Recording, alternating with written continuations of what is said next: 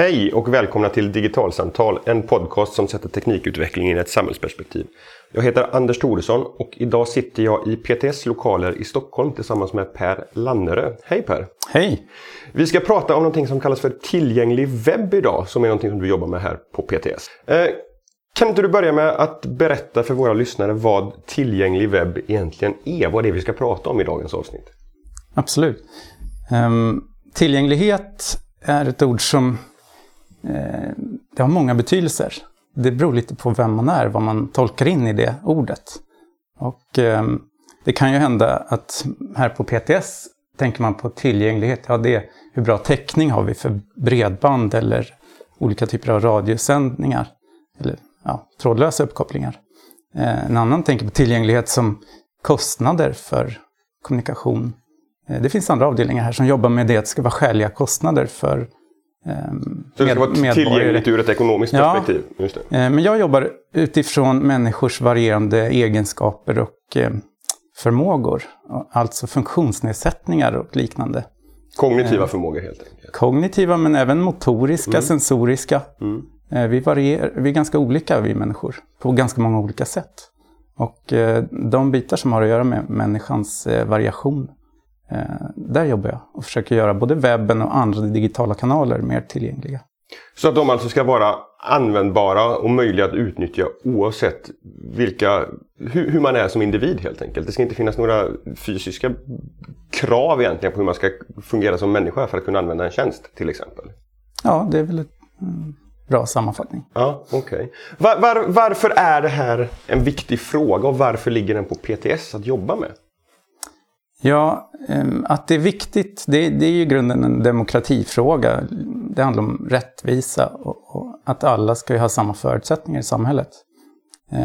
Och det digitala blir ju viktigare och viktigare för att kunna vara en del av samhället. Så därför blir det ju nödvändigt att vi inte har en massa trösklar som utesluter delar av befolkningen. Och att det ligger på P T S, det har väl att göra just med det här att, att tidigare hette P T S kommunikationsmyndigheten P T S. Myndigheten jobbar alltså med kommunikationslösningar och det digitala är en viktig kommunikationskanal. Och då finns både de aspekter jag nämnde om, om spektrum och i viss mån robusthet, säkerhet, integritetsskydd. Ja, det finns många olika aspekter då av tillgänglighet och, och även människors förmåga. Men väldigt många av de här andra aspekterna som du säger ligger under tillgänglighetsbegreppet med, med spektrumfördelning, med, med priser och sånt där. Det är ändå sånt som, som diskuteras ganska ofta ja. på olika sätt. Men mm. de här andra sakerna som du sitter och jobbar med, mm. det är inte någonting som får särskilt stort utrymme i, i media, i en, i en offentlig debatt kring digitaliseringen utav samhället.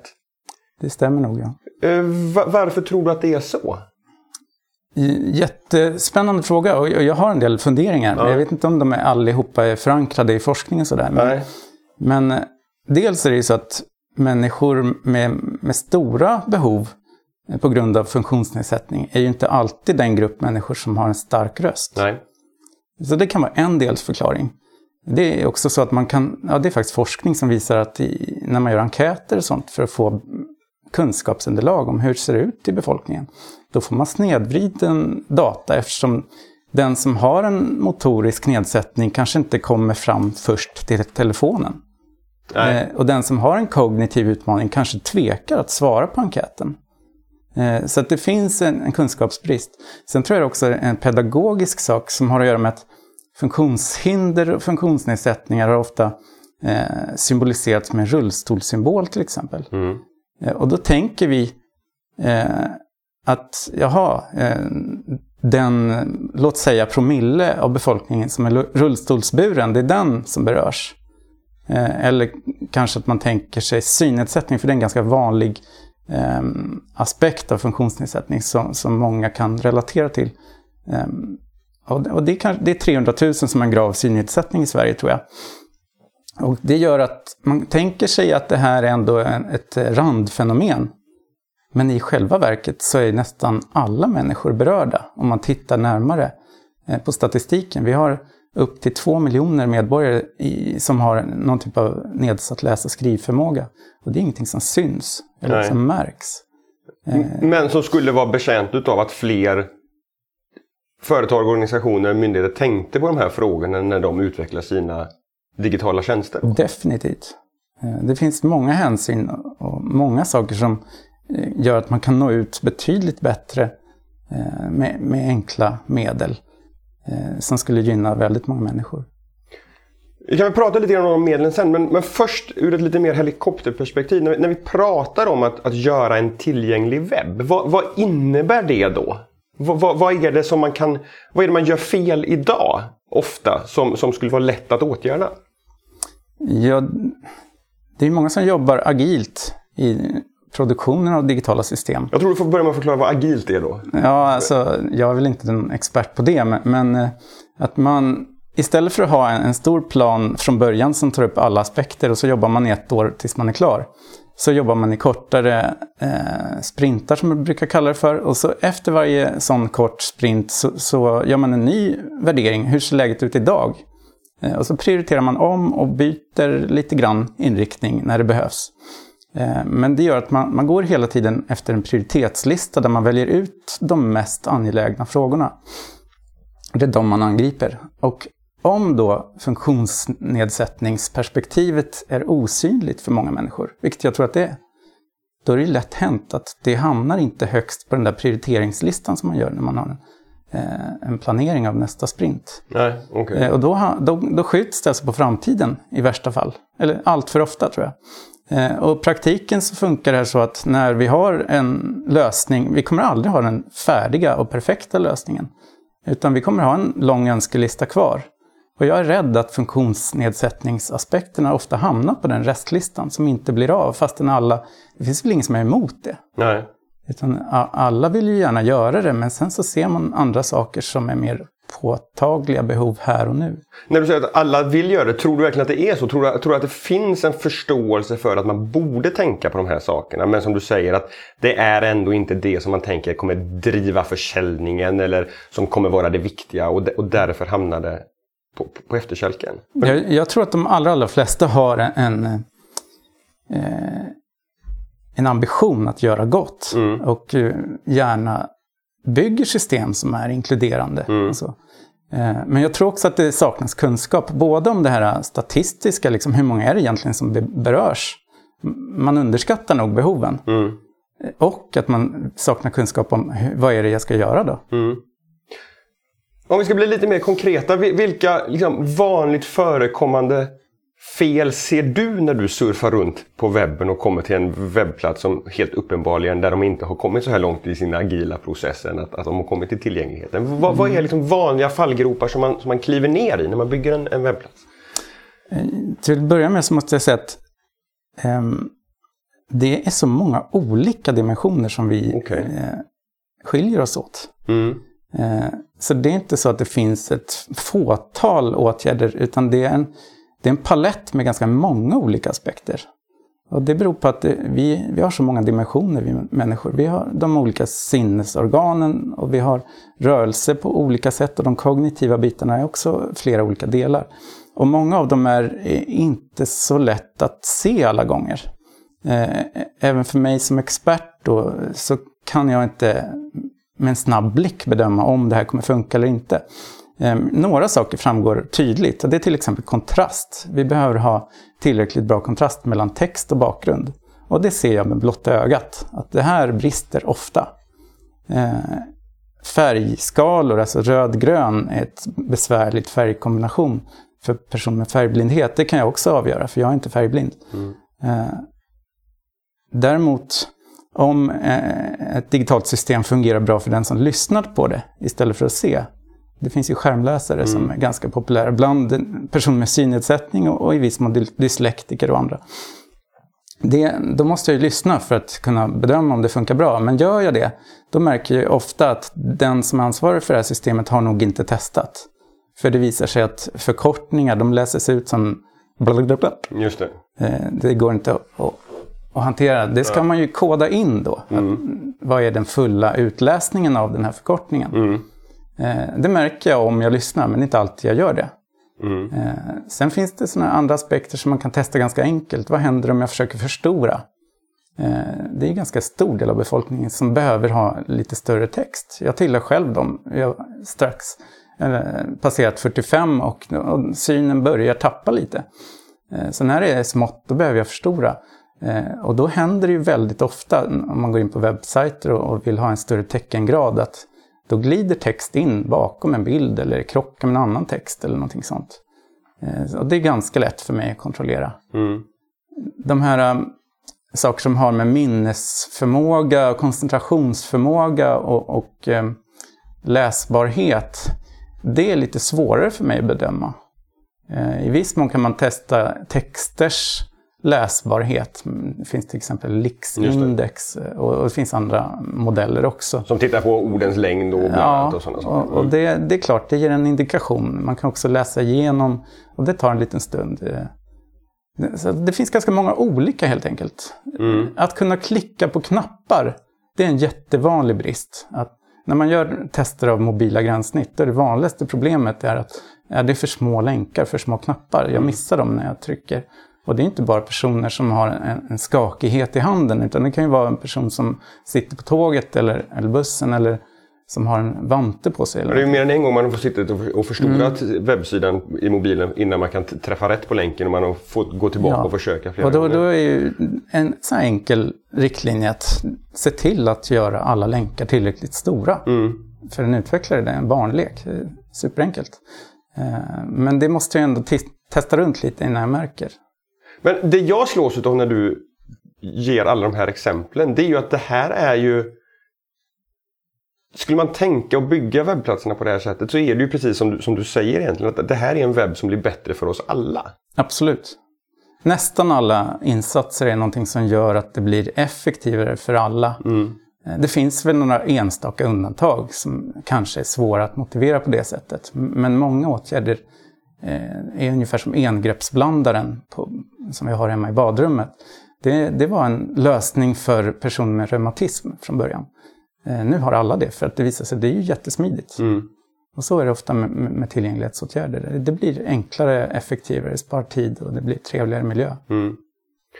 Eh, det jag slås utav som, som n- när jag gör research på nätet som journalist mm. då besöker jag ofta både myndighetswebbplatser och och webbplatser för, för, från näringslivet eller, eller annat. Och många av de här sakerna som, som du nämner här bland annat med, med skärmläsare som gör det möjligt att, att lyssna på texten på en webbplats och inte bara, inte bara läsa den. Det är betydligt oftare att man kan hitta det på myndigheters webbplatser än på det, i det privata näringslivet till exempel. Ja. Är det en slump? Eh, nej, det är inte en slump. Eh, men det borde inte behöva vara så. Nej. Eh, men det har... länge funnits riktlinjer i, i Sverige och i övriga Europa, eller rekommendationer får jag säga, som räknar upp vad myndigheter bör göra på webben. Jag jobbar faktiskt med de rekommendationerna för den svenska okay. myndighetssidan. Är det de här rekommendationerna som heter W C A G eller är det någonting annat? W C A G är de internationell, den internationella okay. standarden. Mm. Sen har vi i Sverige en webbplats som heter Webbriktlinjer punkt se okay. där W C A G presenteras och sen tas det upp en hel del andra hänsyn som myndigheter rekommenderas då att följa. Och det har funnits i, sedan tjugohundratvå tror jag den första versionen kom fram och nu förvaltar P T S den och det är jag som projektleder det. Men det är än så länge då bara rekommendationer, men de har ändå funnits ganska länge och följs i ganska stor utsträckning av myndigheter. Medan i privat sektor så har man inte haft samma fokus på det. Men där finns ju en enorm potential faktiskt att, att nå ut mer. Mm. Så det, det finns goda skäl även för privat sektor att jobba med det här. Det finns absolut affärsmässiga aspekter som, som man kan eh, titta på. Eh, som gör att även myndigheter, ja. eller även privata aktörer Privat, ja, eh, borde göra det. Ja. Eh, jag, jag tänker att, att f- från, från början, webbens barndom, då, då var ju webben, då var ju det sidor med text och bild. Idag är det ju i väldigt stor utsträckning också faktiskt program, applikationer, tjänster som vi kör på nätet. Det är webb, e-post, det är, vi har våra uppgiftslister, vi, har, vi gör våra bankärenden, att det inte bara är information och text som presenteras. Ja. Finns, finns någon skillnad i möjligheten, att, att det går att göra de här rena textinformationssidorna tillgängliga? Det, det, det, åtminstone för mig är det ganska uppenbart, men, men det är inte fullt lika uppenbart kanske att det går att göra de här mer komplexa webbtjänsterna, man kallar det för det, tillgängliga också. Är, är det lika enkelt att, att lyckas där, att, att göra en tillgänglig tjänst som att göra en tillgänglig webbsida? Mm. Ja, det går, det går att göra. Mm. Det stämmer som du säger att den delen av webben har utvecklats lite senare. Mm. Det märker man också på standardsidan. Det finns en särskild standard för, för applikationer i webbmiljö. Den heter Aria. Den är okay. Ganska okänd. Ja, den är, för mig var den helt eh, ny. Ar, Aria? Ja, W C A G Aria står för um, Accessible Rich Internet Applications. Okay. Um, den är ganska okänd tyvärr. Så det är väl inte så många som bygger e-tjänster och liknande som, som tillämpar den. Men det går, och det är tack vare att i alla operativsystem så finns det A P I-er för, för hjälpmedel. Nu blir det lite tekniska ja, här. Men, men, men inbyggt i datorn? Det finns inbyggt, ja, att kunna koppla in skärmläsare, att kunna koppla in punktskriftsdisplay och andra typer av hjälpmedel, förstoringshjälpmedel mm. och så vidare. Och få den typen av lösningar att förstå vad är det för information och vad är det för fält här som vi har att göra med? Och det innebär att man, om, man, om man följer den standarden när man bygger sin webbtjänst, då behöver man inte bygga alla funktioner för det här själv, utan kan man istället utnyttja de som finns inbyggda ja. i användarens dator. Precis. Mm. Men den är som sagt inte särskilt känd. Och, så det är en av de ambitioner jag har, att försöka sprida kunskaper om den standarden. Mm. Okej. Okay. Vad hette den så? Varia?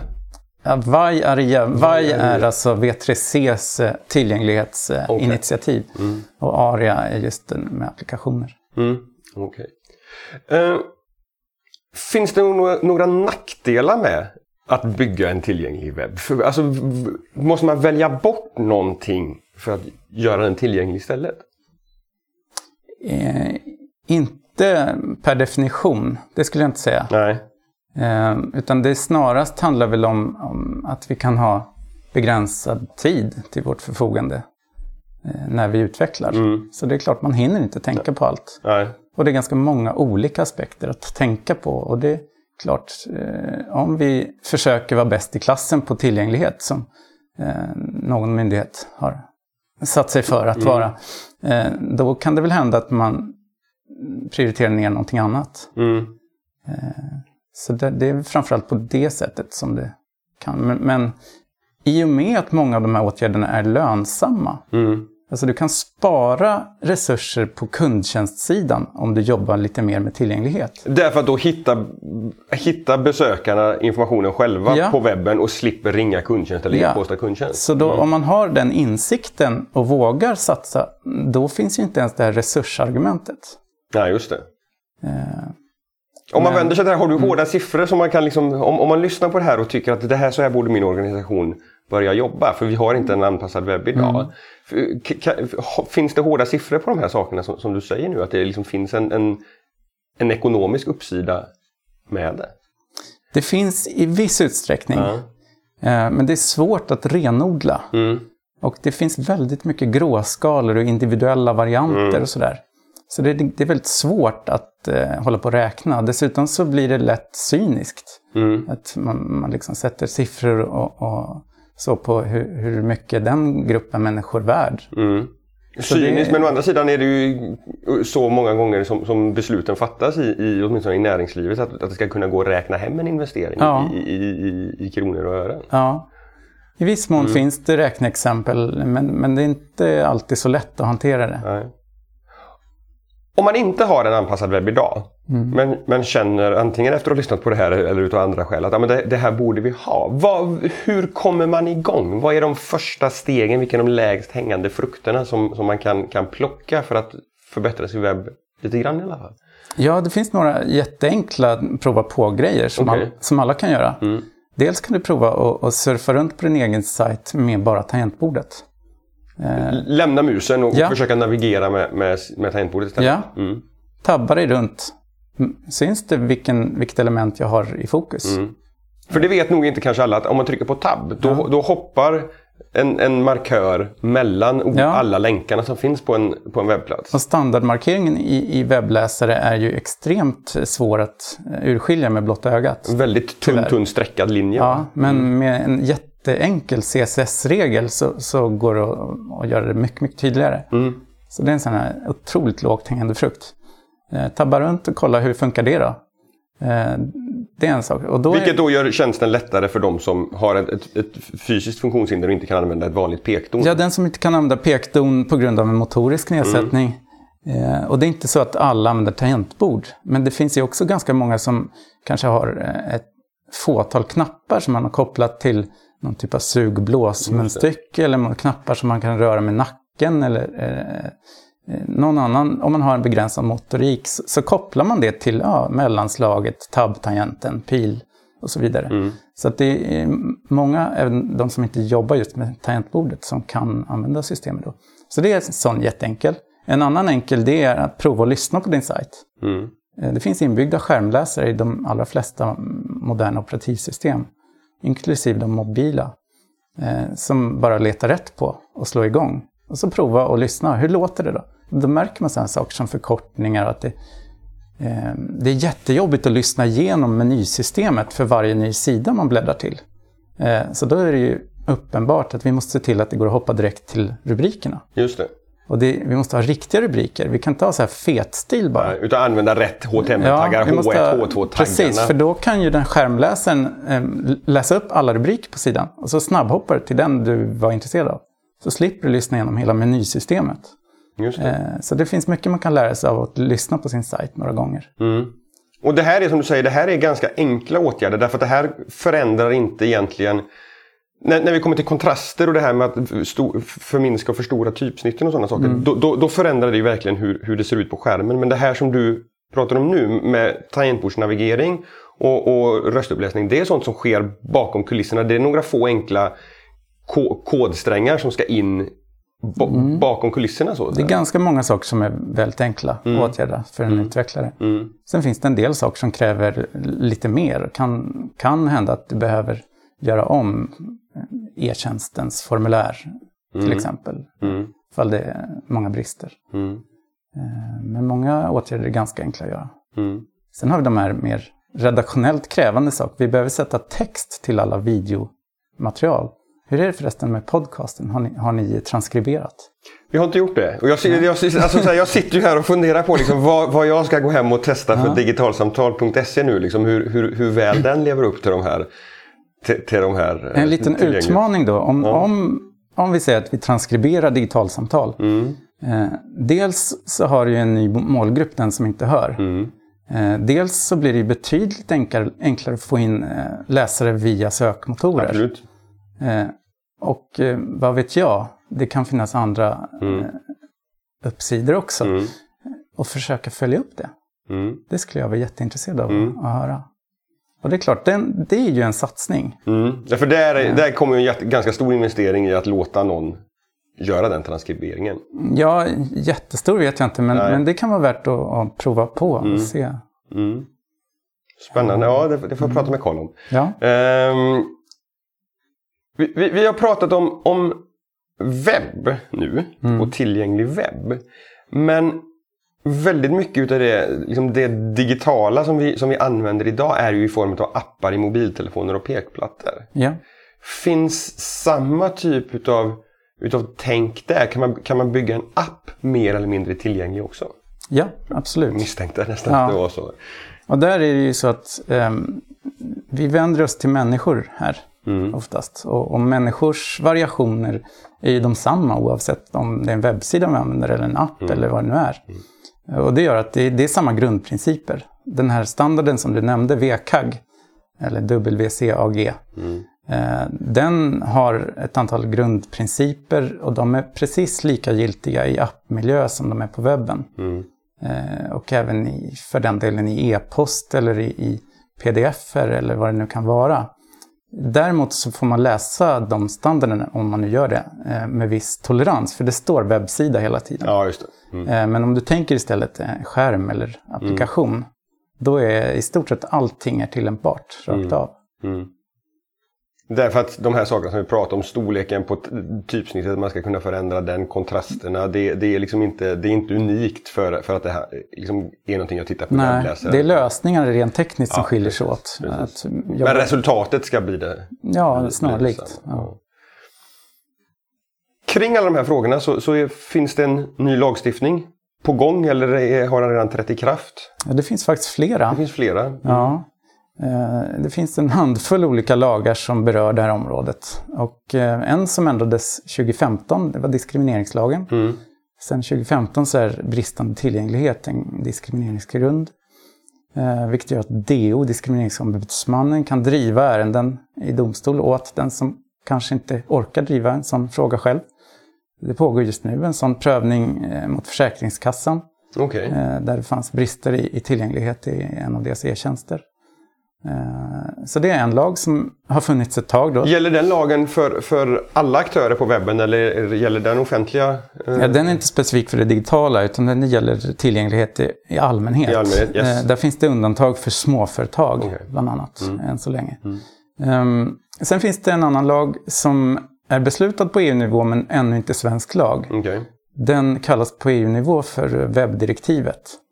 Eller, ja, det är ett ganska långt namn, men det, den berör webbar och appar som tillhör myndigheter och andra offentliga aktörer. Mm. Eh, den kommer att bli svensk lag i september tjugo arton. Nästa höst. Mm. Eh, och där tycker jag är lite spännande att det kommer alltså lagar eh, tjugo arton som får hyfsat stora konsekvenser för många av aktörerna. Samtidigt ungefär så kommer de här dataskyddsregleringarna. Mm. Eh, som också får stora konsekvenser. De är väldigt omtalade. Mm. Och jag tror det inte finns en I T-ansvarig i det här landet som inte vet om att det här är på gång. Och, och... Sitter och sliter sitt hår för Precis. Hur organisationen ska anpassa sig för det. Mm. Eh, medan däremot på tillgänglighetslagstiftningen eh, så är det kanske ganska många som ännu inte vet om det. Eh, och det har väl lite olika orsaker. Bland annat att lagen på sven- den svenska lagen är inte klar, och det är inte helt säkert att den kommer motsvara till punkt och pricka den europeiska, för det är en minimiharmonisering. Ah, okay. Mm. Så vi vet inte med bestämdhet var ribban kommer ligga i Sverige. Det kan ju möjligen vara en av orsakerna. Men sen är det väl den här allmänna traditionen att tillgänglighetsfrågorna har inte haft en stark röst. Nej. Och, ja. Men, men den lagen som kommer hösten tjugo arton då, ställer den, du sa att den ställer krav på myndigheter och andra offentliga aktörer. Den är mm. inte någon som ställer krav på, på, på närings... liv och Nej, privata. Det, det finns ju i och för sig många näringsidkare som gör affärer med myndigheter. Alltså som levererar system. Ja, som, och då som blir, därmed blir tvingade att... Då blir att man ju berörd. Mm. Och då är det ju kanske så att samma system används både av offentliga aktörer och privata. Så då blir det en, en spridningseffekt ja. där. Vilket det är jättepositivt. Ja, jättebra. Mm. Eh, och sen är det ju också så att personer som jobbar åt offentlig sektor jobbar ju ofta eller byter jobb efter ett tag. Mm. Så, där, så, så att vi, vi, vi kan ju hoppas att det här sprider mm. sig då. Men, men den, kommer den då komma, komma med tvingande krav på den här typen av frågor som, som vi har pratat om tidigare ja, idag? Den kommer då att luta sig ganska så tungt mot den där internationella standarden W C A G. Mm. Eh, det finns något litet undantag för direktsända video. Mm. Det är till exempel, tror jag, undantagna i lagen, men de finns i standarden. Mm. Men i övrigt så, så det mesta kommer att eh, täckas av lagen, och, och det blir ganska konkret då jämfört med tidigare när man haft en lite mer svävande lagstiftning. Det finns eh, förordningar som säger att myndigheter ska sätta personer med funktionsnedsättning i, i en jämförbar situation med andra. Mm. Eh, och det är inte så konkret. Nej. Nu blir det mer konkret. Ja. Kommer P T S bli en tillsynsmyndighet för, för hur den här lagen efterlevs i Sverige? Eller, eller hur, vad, vad blir P T S roll i, i förhållande till den här? Den här det är lagen? Väl inte beslutat Nej. Ännu vad jag vet. Nej. Så vi får återkomma till det. Får återkomma till det, precis. Mm. Um, men det så tackar jag dig, Per, för att du hade lust och tid att, att prata om de här frågorna med oss på Digitalsamtal. Tackar. Och till er som lyssnar, om ni tyckte att det här var ett intressant samtal, så går det jättebra att fortsätta diskussionen i Facebookgruppen Digital Samhällskunskap. Om du har tips eller förslag på vad vi ska prata om i podden, så skicka jättegärna ett mejl till podcast at digitalsamtal punkt se. Följ oss gärna på at digitalsamtal på Twitter, och ge oss jättegärna ett gott betyg i iTunes. Till nästa gång, hej så länge!